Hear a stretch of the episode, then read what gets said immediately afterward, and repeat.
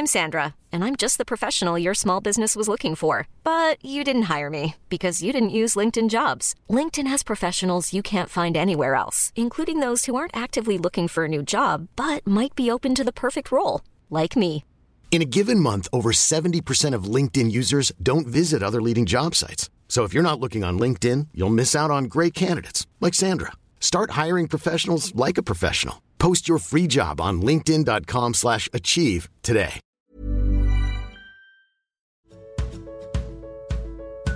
Du lyssnar på podden Vad vi pratar om när vi pratar om böcker. Vill ni veta mer om oss och böckerna vi pratar om så kolla in vår hemsida vadvipratarom.se. Hej och välkomna till vad vi pratar om när vi pratar om böcker. Eh, idag har jag med mig Anna Bålström. Pernilla Wellrath. Eh, och jag heter Alex Haridi. Eh, Gud, det är och vi så spelar- svårt att inte skratta när jag ser dig Alex, för du ser så lugn och glad ut. Men jag är ju i den här motsatta delen där jag är så stressad att eh, det liksom ingenting spelar någon roll längre. Jaha. Oj. Jag har bara, jag liksom, det, är bara, det är bara att släppa allting. Antingen så får jag en hjärtattack eller så ser jag ut som liksom eh, att jag har nått nirvana. Och att jag har gjort, gjort färdigt min resa på denna jord. Och, eh, Bara du inte får en hjärtattack. nej, precis. Så då är rätt. hälsar inte just nu när vi spelar in i alla fall. Ja, men det ser ut som att du har nått nirvana. Ja, men det, det... Jag är färdig på den här jorden nu känner jag. Jag är klar. Jag kan eh, gå till ett transcendalt plan nu. Nej. Men har, hur har ni det? Eh, nej, men jag har, har varit i nirvana-läget då av stress under hela helgen. Men sen skickade jag faktiskt in mitt råmanus i måndags. Så nu har jag nått det här andra steget där man bara har glömt bort att man skrev ett manus. Det hände Men är det liksom något- på, Är det något helt nytt? Ja, men nu är det något nytt. Ja. Ooh, vill du säga någonting om det eller ska vi hålla oss Ehm, på halser? Eh, nej men ja, det kommer bli en ny spänningsserie. Med liksom, eh, ja men, och inte längre i polisvärlden utan i en annan värld. Men den är lika otäck. Så kan jag säga. Gud vad roligt. Ja. Pernilla, hur är det med dig? Ja, jag är liksom på det här stadiet innan Nirvana. Eh, där jag är också en centimeter från en hjärtattack. på grund av så här, ja men ni vet, jobb. Jobb liksom. Frustration. Så att det här blir jättebra att ta en liten paus. Vi spelar in det här på lunchen och då ska vi prata om ehm, en lite äldre bok den här gången. Ehm, Vi ska prata om eh, årets Stockholm läser-bok, eh, Janne min vän av Peter Pohl. Eh, Och Anna, jag vet att du jättegärna vill berätta vad den handlar om. Ja, jag vill ju alltid det. Jag skojar bara. Eh, nej, men här, den här boken handlar ju om Krille som eh, växer upp på Södermalm. Han är i 12-årsåldern. Eh, han ska börja på Södra Latin och eh, då kommer en person in i hans liv eller till deras gäng som egentligen kommer in liksom i gänget för att han prejar ner Krille med sin cykel och det är Janne. Och Janne är liksom eh, eh, hemlighetsfull och rolig och vild och blir en sån här person som alla i gänget blir intresserade av. Eh, för att han är så liksom, speciell och kaxig och kan massa grejer. Han är ju skitbra på att mecka cyklar och sådär. Eh, samtidigt som man förstår ganska tidigt att Janne också har liksom någon sorts hemlighet eller sådär. Det finns ju, det är mycket skumt med Janne. Janne kan liksom försvinna i perioder och Ehm, ja, Nej, och, så, och man kan väl säga att, att när den här berättelsen börjar, det tycker jag man får, då, då har liksom, eh, det är egentligen att det här gänget blir approcherade av polisen som har hittat Jannes eh, cykel och frågar Krille liksom, känner du till vem den här cykeln är? Och då förstår ju Krille att Janne på något sätt är borta och sen så liksom berättas berättelsen fram. Så kan man väl säga som en sammanfattning. Men, och det utspelar sig på, det kanske jag sa, på 50-talet i Stockholm. Jag tror att det är så här 54 eller något sånt. Och de pratar ju mycket söderslang. Det är roligt. Eh, rör ju sig mycket på Södermalm och Södra Latin och även utåt trakterna där jag bor. Där jag fått för mig att även Peter Pohl kanske bor. Men eh, de cyklar ju utåt Flatenbadet och sådär. Alltså åt Tyresöhållet då för de som känner till Stockholm. Eh, ja men det var väl kortfattat om, eh, om Janne min vän då. alltså innehållet. Mm. mm. Nu sitter Pernilla och ler. Vad tänker du på Pernilla? Eh, först och främst vill jag säga att jag är eh, otroligt avundsjuk på att eh, ni i Stockholm har någonting som heter Stockholm läser. Mm. För det har ju inte vi i Göteborg. Nu har ju inte det med boken att göra direkt men, men å andra sidan så kanske det också har att göra med att det finns så himla mycket litteratur ifrån Stockholm. Alltså som utspelar sig i Stockholm. där man kan känna igen sig på gatorna. Nu har vi visserligen då samlade verk som utspelar sig i Göteborg. Men vi mm. har liksom inte den typen av kultur, eller vad ska man säga, i litteraturen. Att den utspelar sig hos oss. Eller eller förstår ni hur jag menar? Ja, fast samtidigt så om jag har förstått det rätt så är det ju ganska många städer som har det här liksom läserinitiativet. Att de har då mm. eh, tagit efter Stockholm läser. Jag vet att det mm. finns Uppsala läser till exempel. Och det är en mycket mindre stad än, än Göteborg. Mm. Så att det, det borde ju mm. gå att vaska fram en roman om året. Eh, om ja, och sen så vet jag inte, det kanske inte måste... Ska man, ska man och sen säga... så kanske det inte måste heller handla om stan, eller? Är det, eller är det det som är lite kriteriet eller? det är lite... Jo men det måste det, lite... Ja, det är ja, grejen. Okej då. Men, men man alltså, jag tror att Marianne att... Fredriksson har nog skrivit ganska mycket böcker som utspelar sig i Göteborg tror jag. Eller i väst i alla fall. Men skitsamma. Eh, det kanske inte var det vi skulle prata om. Nej, jag ska bara tillägga lite kort att Stockholm läser är ett initiativ som drivs av Författarcentrum Öst och Stockholms stadsbibliotek. I samarbete liksom, det är mm. grunden. Mm. Ja, nej men det var inte det vi skulle prata om, utan nu skulle vi prata om boken, Janne min vän. Som vi, alltså, läste ni den här boken när ni gick i skolan? Nej. Nej, men jag hade några klasskompisar som var jättebesatta av Peter Pohl och läste i gymnasiet och läste hans böcker. Så jag tror att jag har läst andra böcker av honom, men inte just den här. Mm. Ja. Mm. Gjorde du det? Eh, det här var en sån här bok som jag tror att man blev tipsad om alltid av bibliotekarierna. Sen så var det, jag tror att jag var liksom så här Alltså jag tror jag försökte läsa den när jag var så här 12 liksom. Men då kom jag liksom inte in i det riktigt och så. Jag tror jag var för ung och för dålig på att läsa. mm, nej men jag tror inte att jag hade kunnat läsa den när jag var 12 faktiskt. Ja. Nej men precis. Jag, jag, jag uppskattar den väldigt mycket som vuxen. Ska jag säga. Jag vet inte om... Ja. Men det var inte det. Eh, men, eh, ja, men Alex, vad tänkte du då när du eh, hade läst den här nu? Um, alltså dels så, för att bara återkoppla till det här Stockholm läser-tematiken så var det ju, det var ju väldigt härligt med den här söderskildringen. Och mm. precis som du sa Anna med all den här liksom gammal söderslang. Mm. Um, en del som man inte kanske förstod riktigt men man flöt ju med ändå. Mm. Um, det var härligt, jag älskade språket. Språket var fantastiskt. Uh. Men sen tänkte jag nog också lite så här att det här är en väldigt avancerad bok för att mm. liksom vara en ungdomsbok. Ja. Jag vet inte riktigt mm. om, jag tror att man nästan har mer utav den av att läsa den som vuxen eh, eller mm. åtminstone i, i äldre tonåren. Vilket om man då ska bli lite sådär eh, bokbranschtråkig så är ju det är ju svårt att få en 15-åring att bry sig om en bok som handlar om en 12-åring. Mm. Just det. Eh, mm. Men jag, jag uppfattar, alltså när jag läste den nu så kände jag att jag tycker att det är en bok minst lika mycket för vuxna. Jag har ju sett, mm. tipsat alla mina kollegor att läsa den, de som inte har gjort det och så. Jag tänker att det är liksom ändå kanske målgruppen. Ja. ja, men jag håller med. Tänk en 12-åring som skulle läsa den. Den, den. Det behandlar ju liksom ämnen som kanske 12-åringar inte ens har närmat sig nu. Jag tänker på ja, den underliggande tematiken om utsatta barn och sådär. Eller ja, inte ens, ja men ni förstår vad jag menar. Samtidigt så har den ju ett väldigt eh, Den har ju ett, ett väldigt eh, liksom barnperspektiv. Den är mm. otroligt mm. Eh, um, vad ska man säga? Alltså den håller sig ju bara till Krilles perspektiv och vad, vad Krille vet och vad Krille ser och vad Krille mm. tänker. Um, Mm. Det tycker jag är väldigt fint gjort. Jag tänker på de här, eh, den här till exempel situationen med, med drycken i kylen.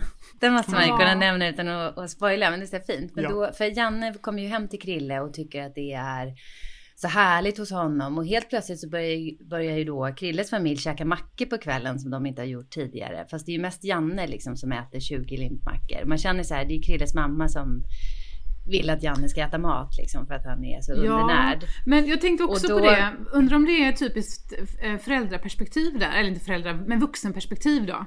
Att ett barn kanske inte hade snappat upp det. Jo men det tänker jag ändå att de gör. Nej men och sen så, för, för liksom. Ja. Och Janne kommer ju dit så här under förevändningen att han ska hämta sina Guldasläsk liksom. Som är i kylen. Och då är det liksom en back. Men de där tar aldrig slut. Utan först är det åtta, så tar han två och sen är det 14 nästa gång. Och så här, det är någon som hela tiden fyller på dem liksom. Och det är många sådana.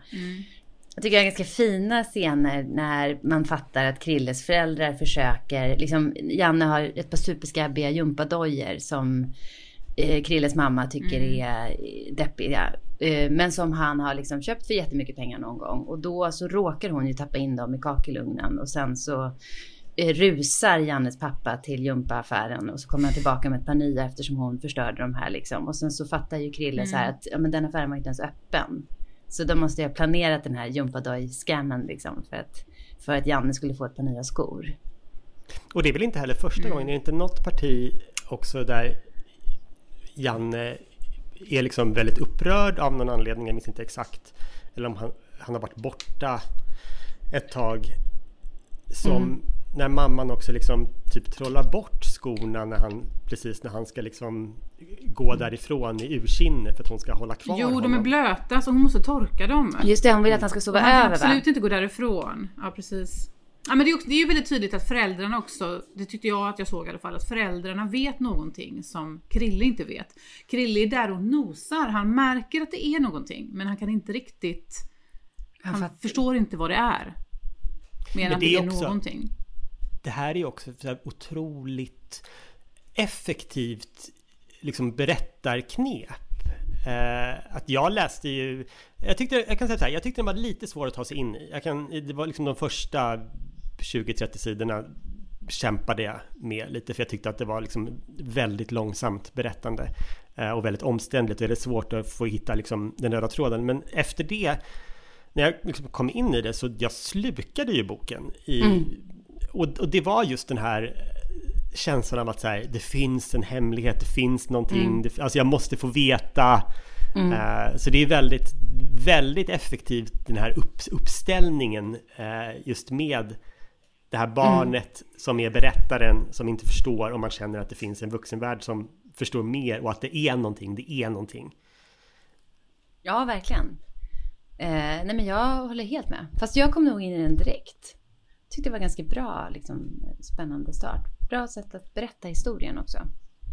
Det utgår ju från liksom, ledtrådar så att säga från Mm. polisen. Så att säga liksom. Men ehm, jag blev så otroligt så här, fascinerad över språket också. Det sa vi ju för ett tag sedan, men jag tycker verkligen att det var fantastiskt. Det var så mycket så här snirkliga, roliga sätt att beskriva saker och ja, men liksom kring... ehm, och det kändes ju väldigt så här äh, krilleaktigt språket. Alltså jag tänkte på det du sa Alex, att, att man håller sig verkligen i det perspektivet hela tiden. Eh, liksom kring, kring syrran och kring föräldrarna och hur han liksom tänkte på familjen och det som hände och sådär. Eh, väldigt så här fyndigt och charmigt och eh, väldigt så här rikt tycker jag, språket. Det var ju verkligen en så här fin läsupplevelse. Mm. Eh, Jag kan nästan ångra att ja. jag... Du Pernilla, du lyssnar lite på den, eller hur? Som Ja, för just, ja men precis för att jag tyckte att, jag tyckte att den var lite svårläst också. Jag kunde liksom inte riktigt hitta ehm, jag vet inte om jag kan säga tonen, men i och med att den blandade lite nutid, dåtid och liksom polisen och den hoppade lite. Eh, så- Och jag hade lite svårt att eh, förhålla mig till det i texten. Men när jag lyssnade på den, så, och den var otroligt bra inläst. När jag lyssnade på den så blev det tydligt, då blev det mycket, mycket, mycket tydligare vad det var Eh, vilket är också jättekonstigt, att Ja. hur, en, hur någonting som faktiskt är skrivet för text kan uppfattas bättre via ljud. Nej men är ju- för grejen är att jag tänkte på det när jag läste den. Att Mm. den skulle ju nästan kunna vara som en så här fantastisk monolog. Alltså, Mm. Ja, någon gång såg visst, jag för att- Ondskan som monolog och det blev så här svinbra. Eh, och den Mm. här skulle verkligen kunna göras på samma sätt. Jag tänker att det måste varit så här, Mm. en inläsare som gillar det. Det hade, skulle vara en fröjd att läsa in den här. Ja men det var en otroligt bra inläsning. Det var fantastiskt bra. Nästan så att den var nästan till och med bättre att lyssna på. Ja, men precis, jag ångrar nästan att jag inte lyssnat på den. Men det kan man ju ge som tips. För jag tänker att om man, om man känner det där att det är lite för avancerat eller liksom för, man måste komma in i, i språket och ibland, ja men som Alex sa så är det ju liksom ord och begrepp och så här som, som är rätt slangiga liksom. Så därför så kanske man tycker att det är svårt. Men då är ju verkligen tipset att lyssna på den. För att det är ju, mm. kan jag tänka mig, är fantastiskt. Jag tror jag ska tvinga mina barn att lyssna på den. De kommer inte läsa den. Nog, det var nog faktiskt egentligen inte så här, de specifika orden i sig som kunde göra mig förvirrad ibland, utan det var mer att det tog ett tag för mig att förstå så här, vad som var handling och när han kommenterade handlingen. Mm. Mm. Det är liksom ja, in, insprängda tankar som, mm. som, som jag vet inte hur man liksom hade kunnat göra det med dispositionen på ett tydligare sätt. Eh, men jag hade svårt ibland att just vara så här, är jag kvar i scenen eller, eller var befinner jag mig nu? Mm, mm. Men det är det jag tänker att skicklig inläsare verkligen skulle kunna läsa. Mm. Snyggt För då kan liksom. man ju liksom modifiera sin röst. Ja.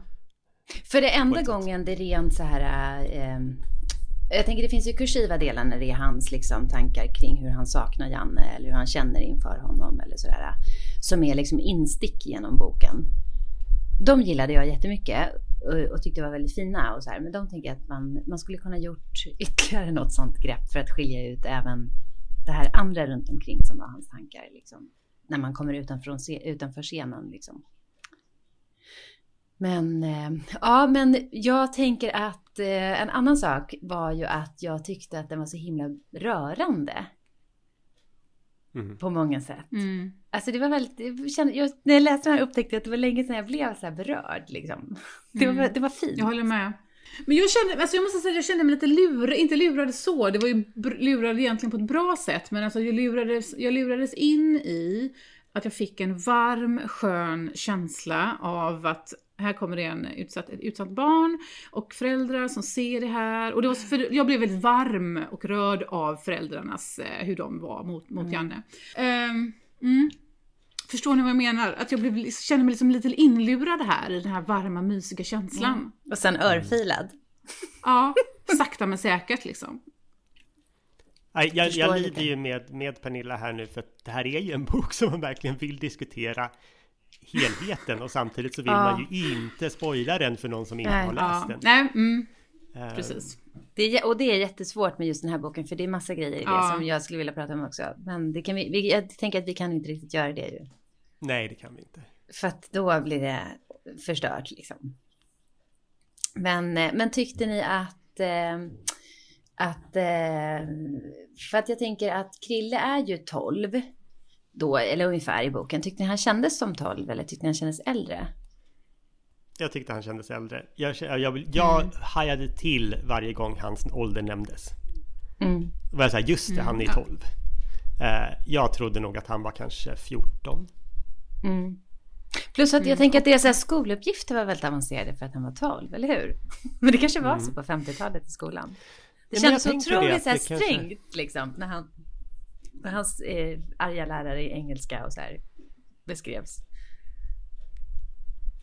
Det var väl, för mig var det nog mer bara allmänt den här, och det tror jag verkligen är en sån här 50-talsgrej, att man är så van vid att barn nu är så curlade och att de är så små så högt upp i åldrarna och jag tror att det inte var det då. Nej.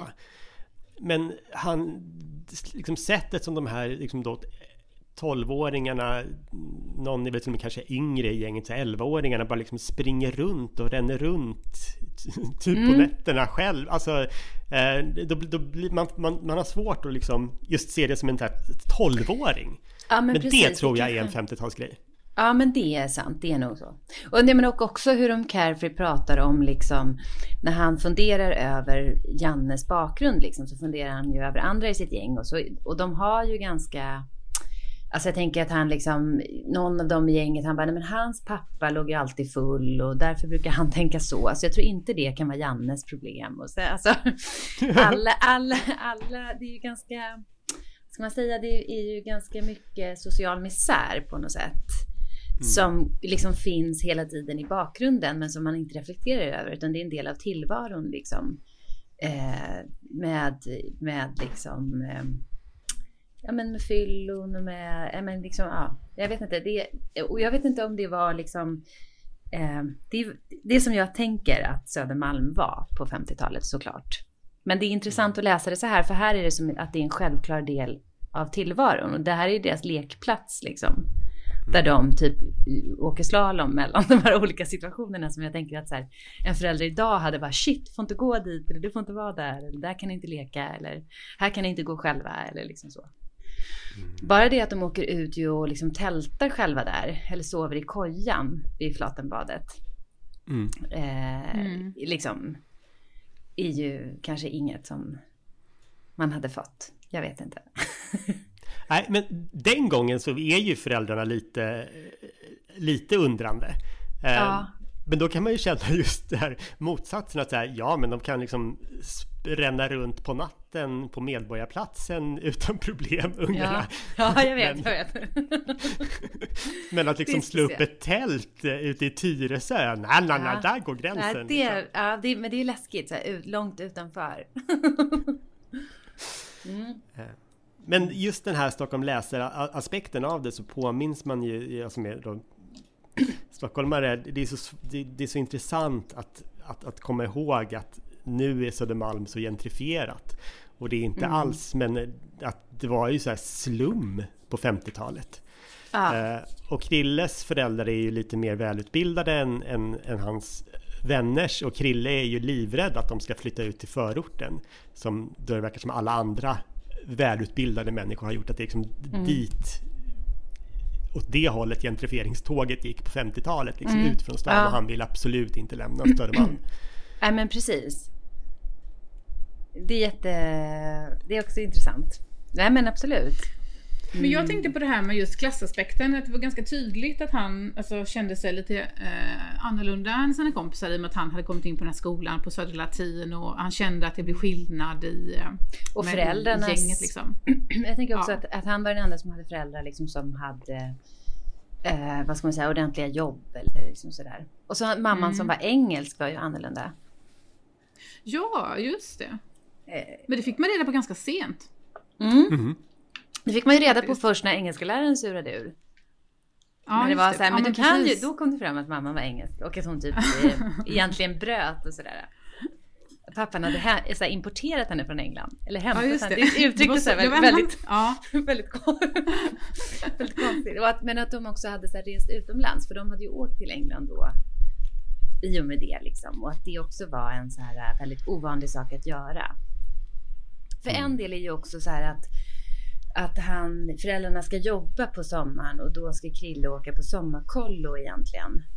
Och så vill han ju göra det bara med Janne och så liksom bangar Janne det så att han blir själv under sommaren liksom. Och, och är ju ledsen såklart och, och så. Men att, att den här liksom kollo-grejen verkar ju vara det som barnen gjorde på somrarna. Ja, men det var också en sån sak jag tänkte på kopplat till åldern där när Janne var ensam över sommaren och åker iväg med bussen och badar överallt mm. som 12-åring. Jag hade inte släppt iväg min 12-åring, jag har ju inte jag någon 12-åring men eh, om jag hade haft en 12-åring så hade jag inte gjort det. Nej. Nej, och föräldrarna tycker ju bara det är skönt. De är ju såhär, ge pengar så att han åker iväg. Får en sån här busskort liksom så han ska kunna åka själv. Mm. Det är jätte Jätte, men det, det är precis som du säger Alex, att det har ju kanske med tidsåldern att göra. Att när man var 12 på 50-talet så var man ändå ganska stor liksom, jämfört med när man är 12 idag. Mm. Det kan ju också, det här med tidsaspekten kan ju också vara en av de här sakerna som, som gör att man kanske, det kanske var lättare Boken kom in 1985, att det ändå var lättare för en tonåring att läsa den 1985 när det bara var 30 år tillbaka i tiden eh, och en hel del av liksom slanget och uttrycket fortfarande var detsamma. Ja, just det. För nu är det en, ja nu orkar jag inte ens räkna, men det var jättelänge sedan. vad är det? Liksom, vad är det, 60? Nej, det går inte, tyvärr. Jag känner att den typen av saker kan jag inte blotta i den här podden. 67 just... år sedan. Den här boken utspelar sig för 67 år sedan. Ja, Exakt. Nej, men det är för, det är för länge sedan alltså. Mm. men vi läst, vi har ju faktiskt läst eh, Stockholm läser-boken eh, mm. tidigare. Jag tror, är det bara Anna som var med och läste den? Första kastan. Högsta ja. kastan menar jag. Ja. Precis. Eh, nej, men den har vi läst. Och jag tänker den Stockholm läser-boken innan det. Var inte du, alltså vi hade inte den i podden, men hade inte du nå, var lite involverad i Jag var själva väl, det var väl projektet då? Gun- Gun-Britt Sandström va? Det var Gun-Britt Sandström, ja. eh, precis. Ja. Den läste jag. ehm, de hade någon sorts Stockholm läser-dagar så hade jag och eh, Carolina Ramqvist ett, ett samtal eh, om den. Eh, men den var ju helt underbar. Jag tyckte jättemycket om den. Eh, om jag kommer ihåg rätt så Anna så var ju inte ni lika förtjusta i Högsta kasten. Nej, precis. Nej, men den tycker jag inte höll... Eh, alltså den eh, på något sätt... Alltså, eh, och det är kanske lite utifrån, utifrån att jag... Liksom det som jag tyckte var så himla... Som jag kände var så nydanande med liksom högsta kasten när den kom var ju att den kändes så självutlämnande och att det var liksom... Eh, det sk- avslöjades massa om personer som hängde på PA och kompani eller mm, ja, sådär. Men liksom nu bara känns det som att idag är alla så här totalt självutlämnande. Även Alltså det finns ju, hela mitt, ja, nej men alltså ett, ett, ett normalt Instagramflöde är fyllt, fyllt av folk som berättar om olika personliga saker liksom. Så därför så tror jag att då blev man lite så här okej, och när det var grejen, då, då kände jag när jag läste den nu att för mig fanns det en förväntan om att det då skulle vara någonting mer. Och då föll det lite, för då blev det inte lika intressant. Man bara, aha. Och sen så var ju liksom all, allt det som jag tror var liksom en skvallerhype, eller man ska, alltså, jag vet inte vad man ska kalla det, men kring den boken. Det är ju inte så relevant när, man inte, när de personerna inte längre är relevanta liksom. Fast jag läste den på Eh. 90-talet när den kom. Och anledningen till att jag köpte den och läste den, det var ju på grund av att den pratades om att den var en sån skvallrig bok. Att eh, de lämnade ut så många människor och så vidare. Och det gjorde det ju inte. Utan det var ju liksom inte alls... Eh, till och med då tyckte jag att, men vadå, Jaha, vadå, Mauro Scocco är med liksom, Jaha, okej, och så någon mer Ja, som man knappt känner till. precis. Så, det Precis. var liksom inte så som de sålde in den, det var väl det som jag blev besviken på mest Ja. faktiskt. Ja, nej, men jag ville ha precis. snask! Ja men, nej, men precis. Nej, men, och, och jag tänker de här delarna som liksom ändå på något sätt handlade om att eh, för, för den här liksom, huvudkaraktären i den boken är ju ganska, ja vad ska man säga, gör ju på något sätt våld på sig själv för att försöka få vara del i det här gänget. Eller vad man ska säga. Men det liksom temat eh, är ju inte lika eh, intressant idag. För det är så många som har kört det temat. Liksom. Det känns som att varenda tv-program handlar om det temat ungefär. Så den var väl jättetrendig och före sin tid. Men nu har ju det... Men, men, eh, eh, men samtidigt så var det naturligtvis... Eh, alltså... Jag vet inte, jag tycker att det är väldigt roligt att läsa om eh, Stockholm, alltså böcker som utspelar sig i Stockholm i olika tidsåldrar. Jag läste Dr. Glas ganska nyligen och bara tyckte att det var så underbart. Eh, jag tyckte att det var underbart att läsa Janne min vän ur det perspektivet. Alltså man ser ju verkligen, alltså jag, jag älskar det här Stockholm läser-konceptet. Det ska bli jättekul att se vad de väljer nästa år för bok. Den här var ju en perfekt Stockholm läser-bok. Tycker jag. Verkligen, helt perfekt. Alltså, och just att den passar ju väldigt, väldigt bra både för vuxna och unga. Mm. Men, men jag är väldigt glad att jag har läst den som vuxen faktiskt. Mm. Eh, och sen, eh, ja, men jag, och jag tycker också att det är en så otroligt fin skildring om så här, vänskapen mellan dem. Eller liksom eh, på något sätt, för, för Krille är ju nästan som förälskad i Janne liksom. Han är så otroligt så här, och det är så fint beskrivet i Janne min vän. Både i hur de liksom umgås och hur han tänker och sådär. Men kring liksom när han sitter på hans cykel och åker bakom honom. Alltså sådär, det, det är verkligen, det är väldigt subtilt gjort och, och jättefint. Så det, jag tror det är en del av varför den här kändes så himla varm och berörande. Även om man känner att man får en snyting. Ibland. Men, men då skulle man kunna säga att vi gillar den här boken i alla fall. Nej men alltså jag tyckte jättemycket om den här boken. Jag tyckte. Ja, men jag, jättemycket om vet, den. jag kände så här att den innehöll, eh, den innehöll liksom egentligen nästan allt vet jag att jag tyckte. Eh, både att den var liksom dramaturgiskt fiffig, ja, men det som du är inne på Alex med att det finns en hemlighet som vi inte riktigt vet. Ehm, att den hade språket, um, alltså den hade en, en, ett meddelande, nej men den, den hade liksom väldigt mycket. Ehm, ut, men också att den, hade, att den berättades ur perspektivet um, Krilles perspektiv och inte ur Jannes perspektiv. Ja, visst, det ju det kan man ju diskutera, att eh, det är väl klart att han gjorde det. Men liksom att det inte blev för, eh, för eh, liksom ångestladdat. För om man hade vänt på det, om det var Janne som hade berättat, Ni förstår vad jag menar. Då hade det liksom blivit en helt annan bok och eh, den hade blivit mycket mer, eh, alltså lite, ja, för att inte spoila då. Nej men eh, den hade liksom blivit på ett helt annat sätt. Att, det, att man, man, den höll en viss distans ändå. Mm. Mm. Och där är ju kanske då eh, ett, ett sätt där den um, rör sig lite mer i en ungdomsbokstradition än, än, i, än i en vuxenbokstradition. Att, um, att, att den har ju valt en huvudperson som en ung läsare ska ha lätt att identifiera sig med. Uh, och istället för att då berätta om den liksom kanske uh, konstigare, mer eh, mer annorlunda karaktären så, så liksom närmar man sig den annorlunda karaktären genom en, en karaktär som, mm. som liksom blir en sorts eh, man kallar det ibland i dramaturgi för liksom normalen. Eh, att liksom den karaktären som då liksom ska ligga, när, ligga närmast publiken och som set, liksom sätter upp reglerna i världen. Att så här, det, här är, det, här, det här är liksom det normala i världen. Eh, och genom att berätta genom den personen så förstår vi vad som inte är normalt. Men förlåt, mm. eh, ursäkta att jag är så trögfattad. Det är för att jag har kommit ur Nirvana precis. Men, men eh, du menar att Krille är normalen? Krille är normalen. Krille ah. liksom definierar vad som är eh, liksom ett, ett, ett, normalt liv, en liksom sund mm. värdering mm. Eh, i det här sammanhanget. Eh, mm. Medan då Janne har ju ett mycket mer extremt liv. Mm. Eh, men genom att berätta om Janne så genom att, genom att berätta genom Krille eh, ja, så definierar vem du liksom. vem Janne är. Ja, jag fattar. Men... Eh, och, att, och, att, det är ganska vanligt inom, det är vanligt inom ungdomslitteraturen att man liksom Mm. Att man har en huvudperson som förhåller sig ganska nära mm. läsaren. och sen så att det blir som att man tar den i handen. Jag älskar det. Det är kanske därför jag tycker så mycket om ungdomslitteratur. Men tycker du, tycker du att det saknas i vuxenlitteratur? Um, jag vet inte. Uh, det är ju samtidigt en rörelse bort ifrån det.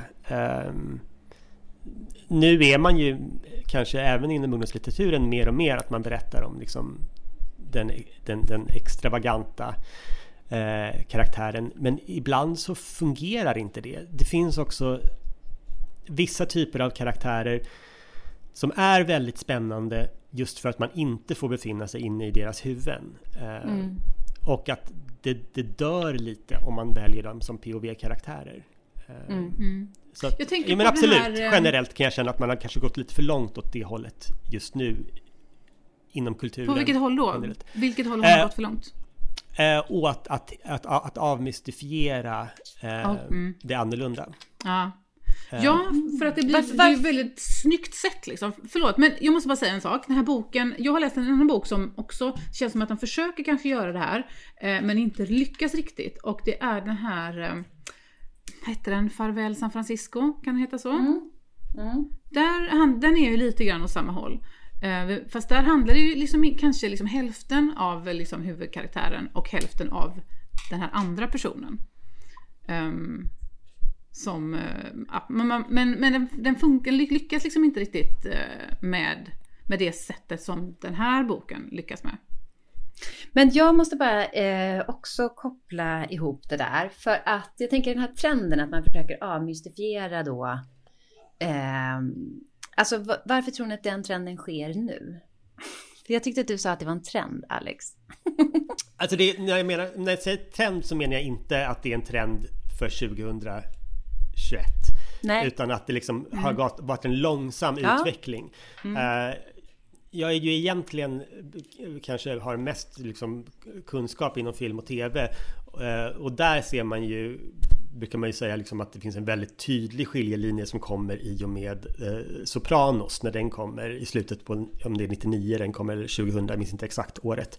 Mm. Ehm, eh, där man eh, slutar att ha liksom eh, en, en, en, en normal karaktär mm. Mm. i centrum för dramat och sen som det var på 90-talet när man tänker så här mm. Ally McBeal och så där, då är det så här, mm. Ally McBeal är ju liksom den mest normala personen på Exakt. det kontoret. Exakt. Och hon är den som man då som, som den ideala tittaren, liksom en kvinna Ska identifiera sig med. Ska liksom. identifiera sig med och sen så omges hon av alla de här karikatyrerna.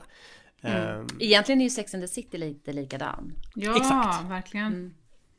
Exakt. Uh, och det är någonstans där runt millennieskiftet som det, den liksom skiftet börjar. Och, och nu är det ju uh, väldigt mycket så att, att, att, huvudpersonen ska ju vara ja, men liksom en, en Saga Norén. Det ska, vara, det ska vara någon som är väldigt konstig uh, mm. och udda och har en väldigt tydlig egen liksom quirk. Ja, quirky, ja. Um, men, men där finns det, det är liksom en avvägning för det är något spännande i det men samtidigt så är det någonting i mystiken ibland som dör. Eh, mm. Jag menar, tänker man på alla de här gamla westernfilmerna med liksom den här hjälten som den sårade hjälten som kommer in utifrån och eh, jag menar man hade ju aldrig någon scen där han satt vid lägerelden och, och grät och berättade om sin Clint döda fru liksom. Nej. Som jag bara man liksom... Ja, men gud vad spännande. Jag måste bara säga, jag har ju precis börjat kolla på Sopranos för första gången. Så att det var roligt att du plockar upp just den. Ja. Mm. Eh, men, men, men tror du inte också att det har med liksom så här, nu vet inte jag om det ens, om det här stämmer, men alltså att det har någonting med liksom så här, ideal att göra. För att vi, det handlar ju oftast om, om män nu som vi, som vi pratar om. Och mm. eh, förr, alltså Clint Eastwood och de här västerntyperna, de var ju verkligen tydliga the strong silent type. Och det är liksom inte riktigt eh, Alltså vi går ju ifrån ett sånt ideal, att det är inte så himla coolt att vara the strong silent type längre. Kanske fortfarande i litteraturen. Men nu vill man ju, som du säger, man vill ju liksom innanför skinnet på dem. Mm. Mm. Absolut, men det finns ju också någonting spännande i att vilja det och inte få det. Mm. Ja, men precis. Allt man vill och inte får är ju spännande. Det är ju själva, det är grunden för spännande. Och sen, och sen måste jag också bara säga att, att det finns ju ingenting som säger att att, att, att normalen eh, inom, jag gör kaninöron mm. här, det syns mm. ju inte i podden. Mm. Ja just det, eh, jättebra att, podd. jättebra podd. Det finns ju inget som säger att normalen behöver vara en medelålders vit man. Nej, just det, precis. Mm. Alltså normalen kan ju vara, se ut på vilket sätt som helst. Mm. Bara att det, att det liksom inte är den, den mest extrema karaktären. Mm. Nej men precis, det är så man mäter normalen, att det är liksom den, den minst extrema karaktären så att säga. Ja, eller den som ligger närmast publiken. Ja. Som grupp. Mm. Mm, jag bara översätter det här i min hjärna till politiska termer hela tiden. Det är så himla märkligt. Men men. men, men, men det är faktiskt väldigt intressant. Eh, men och det är ju faktiskt, det är ju väldigt, väldigt tydligt i den här boken att Krille är normalen. Eh, och hans värld och hans normer och att det är det man mäter allting mot när man tittar på Janne liksom. Eller mm. övriga delar av liksom, samhället som skildras. Eh, men... Eh, och det gillar man ju väldigt mycket. Eller jag gjorde det i alla fall. Jag tyckte att det blev så här fin blick på Janne. Som liksom hade gått förlorad. Men däremot hade man ju ändå, när man läste, det är väl kanske det enda, så hade man ju ändå velat ha Eh, man vill vara inne lite i Jannes huvud för att också veta hur han upplever Krille. Liksom. För det känns så hela tiden lite obesvarat. Krilles liksom mm. eh, vänskapliga förälskelse mot Janne. Fast jag känner att där får man ju bestämma själv. Jag tycker att Janne skulle varit lite mer. jag tycker så synd om Krille hela tiden. Men tror du inte tycker att, att Janne tyckte om Krille? Janne lite jo, mer, men jag tror att Janne hade väldigt svårt att visa det. Han försökte hela tiden berätta för honom saker och så, men det gick ju inte liksom. Men det är väldigt svårt att diskutera den här frågan ja, utan det, det att går, liksom spoila hela för... boken. För det går liksom Nej. inte. För att det, det finns säkert en väldigt tydlig förklaring egentligen. Ja, ja mm. men jag, jag kände att mitt hjärta slog lite extra för Krille där. Man tyckte så här, fan, det är Alltså, men han, du menar liksom... att han inte blev bekräftad liksom? Han fick inte den bekräftelsen? Men, men han fick jo, ju det ändå. Han, han fick det, ju liksom... det egentligen men han var ju ja. för ung för att fatta det liksom. Han fattade ju inte alla signaler. Eller han kunde liksom Nej, inte och Janne valde ju honom hela tiden. Ja. Det var ju verkligen så. Mm. Det var fint. ja. Ska vi släppa den innan vi börjar spoila ja. för mycket? Mm. Mm. Nu släpper vi den. Ska vi gå mm. över på boktips då? Ja men det kan men bara sammanfattningsvis, det här är ju en bok som man verkligen måste läsa och jag tycker att man ska läsa den ja. även om man inte älskar Stockholmsskildringar så är den fortfarande superbra. Oh ja. Varför skulle man inte älska Stockholmsskildringen? Nej, jag fattar inte det heller. Ja, det är jättekonstigt. Jag har precis beställt en ny tavla med bara Stockholmsmotiv. Men folk blir så arga när man säger det. Så att jag... Pernilla ler, hon bara Jag ler. säger ingenting. Ja, jag ska bara, älsk- jag är tyst bara. Jag älskar min stad i hemlighet. Nej men, alltså, även nej, men Stockholm är jättebra otroligt. Men Stockholm är jättevackert. Det är mycket finare än Göteborg exempelvis. Gö- Göteborg är Nej, men det är jättefult. inget, det är ingen tävling. Det är ingen tävling. Nej, nej, men det är ju så.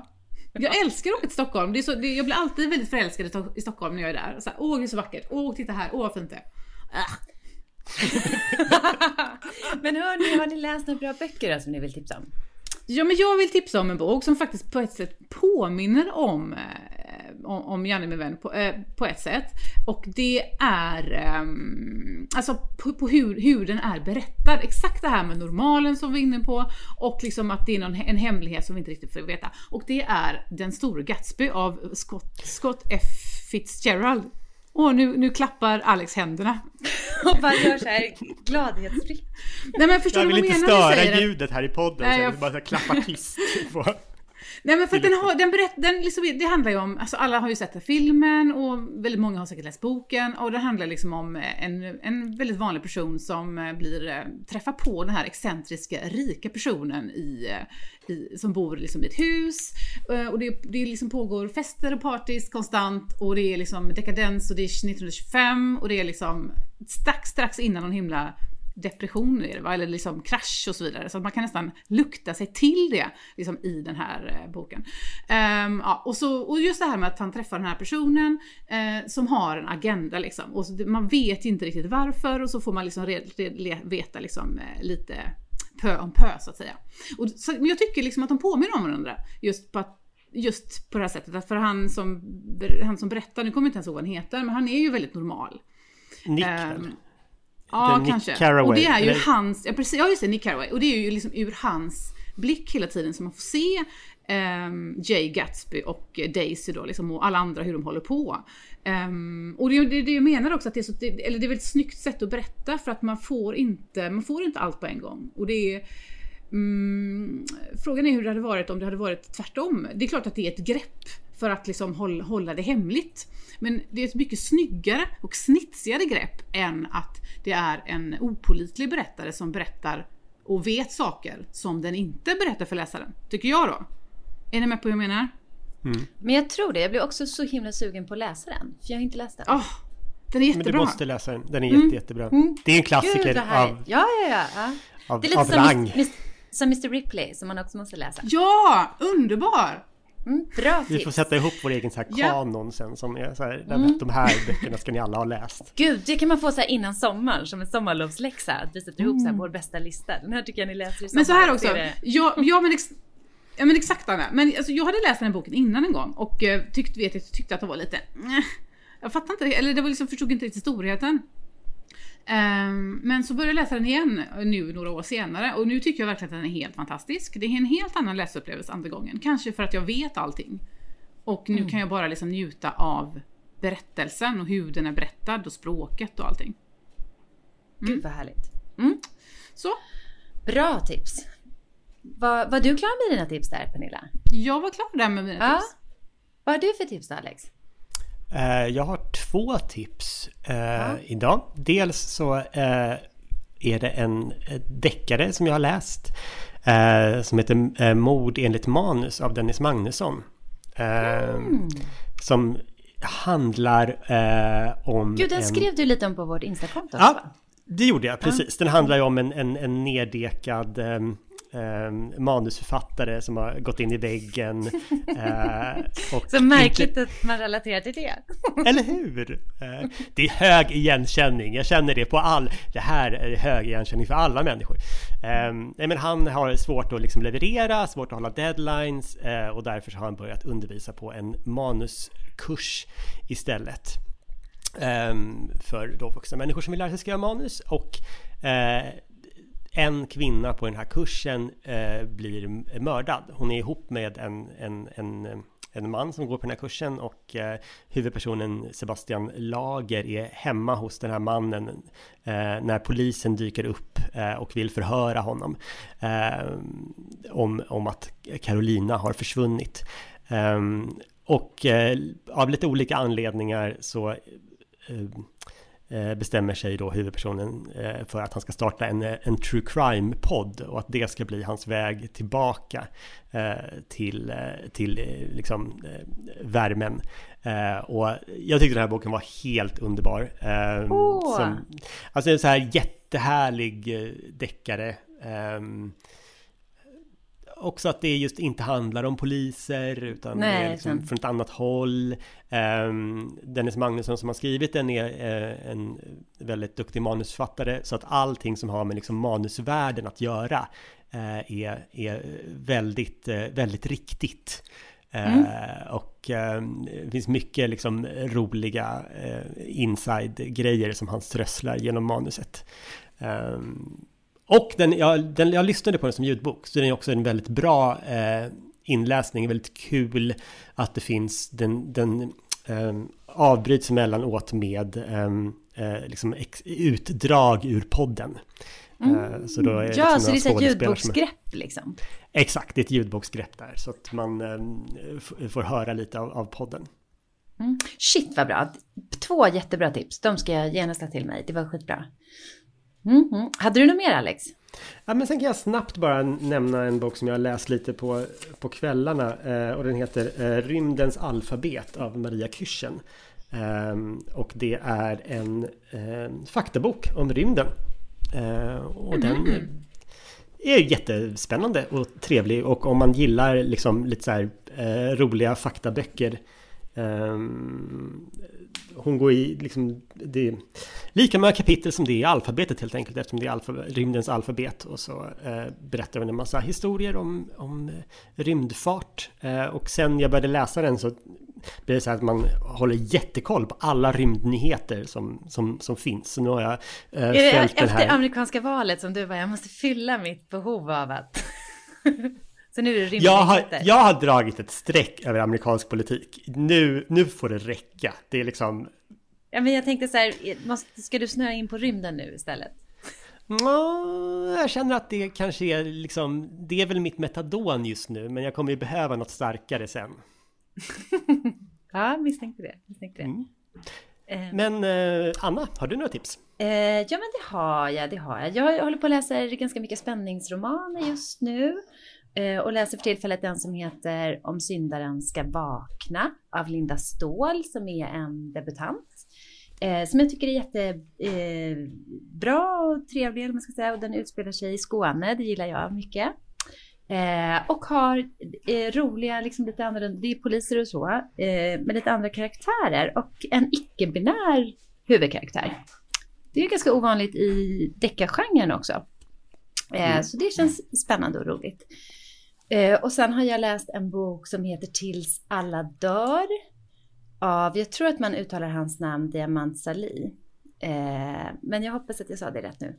Eh, nej, och den, det är en eh, fakta, lite liksom dokumentär eller vad man ska säga, om eh, eh situationen i Järvaområdet. Det handlar om eh, de här gängen, Dödspatrullen och Shottaz som håller på och skjuter ihjäl varandra i Stockholm just nu och vad de gängkonflikter, alltså liksom bakgrund, det är, mycket, det, det, är, det är en ganska komplex bok som egentligen beskriver liksom samhället och den försöker väl liksom eh, inte så tydligt kanske svara på några frågor men ändå liksom eh, hur kan det bli så här liksom? Varför skjuter alla ihjäl varandra och varför håller man på med det tills alla är döda? Och sen finns det en ganska stark koppling till eh, mycket musik i detta område också och hur det kommer in i bilden. Och därför tycker jag att det var jätteintressant. Jag har ju eh, både läst Jens Lapidus senaste bok och även kollat på eh, senaste, alltså Netflix-serien Snabba Cash. Och då tyckte jag att det var intressant att, att läsa den här boken som ändå ger liksom en mer eh, eh liksom skildring av så här är det på riktigt. Eh, och den är väldigt välskriven och så. Eh, ja, nej, men jag, jag, tycker att den är jätte, jätteintressant. Och är man intresserad av det och att förstå det och förstå kanske det samhället som är skapat, eller vad man ska säga, så tycker jag verkligen att man ska läsa den här boken. Och den är ganska ny tror jag. Eh, så det är mina två tips. Ja. Bra tips hörni. Mm. Ja, så nu vet ni alla vad ni ska läsa de kommande månaderna? Ja, exakt. Det ska bli så himla härligt. Det börjar ju nu med långhelg. Mm. Har ni Ja, börjat det- med era sommarlistor? Va? Nej, inte sommarlistorna än. Nej. Har du börjat med det Alex? Nej, nej, men jag känner att jag, det, det är dags nu. Det, säsongen är kommen för att äh, sitta och, och, och peta på sin sommarläslista. Ja, fy fan vad plocka, plocka en hög med böcker som man absolut inte kommer att läsa under sommaren. Exakt, Det är lite så det är. verkligen. Jag tror aldrig jag har läst mer än en bok ur min sommarläshög och sen bara läst annat. Ja, Men det är samma här. underbart att plocka med dem. Gud, det är ju liksom 80% av grejen. Ja, jag vet. Jag hade med mig en hel resväska. Det som hände var typ att min, min lilla syrra som sa innan så här. Eh, nej, jag läser ingen, jag läser inte den typen av litteratur. Jag vill absolut inte läsa deckare. Så här. Hon bara satt och så här, Anna, jag måste ha mer deckare. Bara satt och plöjde så här hela min resväska. det är ju bra. Fick in någon i det träsket. men, eh, nej, men det ska bli jättekul. Men också för att jag tycker att det kommit ut så fruktansvärt mycket bra böcker. Det bara drösar in. Eh, alltså, är det liksom böcker som jag är sugen på att läsa och sådär. Så jag har beställt mycket nytt bra och så också. Det ska bli skoj. Hörrni, ska, var det lunchen eller? Tror Det var det. lunchen det. Ja. Ta hand om er allihopa. Ja. Ha det så Ja, bra, vad kul att Och om man med inte hängde med på våra tips. Då kan man säga att de, ibland så hamnar de på vårt Instagram och sen så kommer de ju på vår hemsida, vavipratar.se. Precis. Där ser man dem. Ha det fint Det allihopa. är bra. Ha det bra hörni. Hej då! Okej, hej då!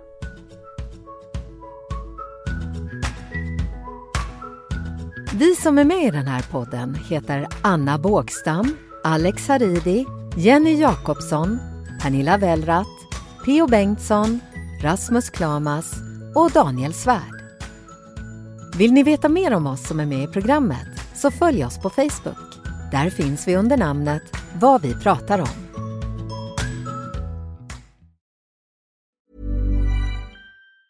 Hey, it's Danny Pellegrino from Everything Iconic. Ready to upgrade your style game without blowing your budget? Check out Quince. They've got all the good stuff shirts and polos, activewear, and fine leather goods, all at 50 to 80% less than other high end brands. And the best part? They're all about safe, ethical, and responsible manufacturing. Get that luxury vibe without the luxury price tag. Hit up quince.com slash upgrade for free shipping and 365 day returns on your next order. That's quince.com slash upgrade.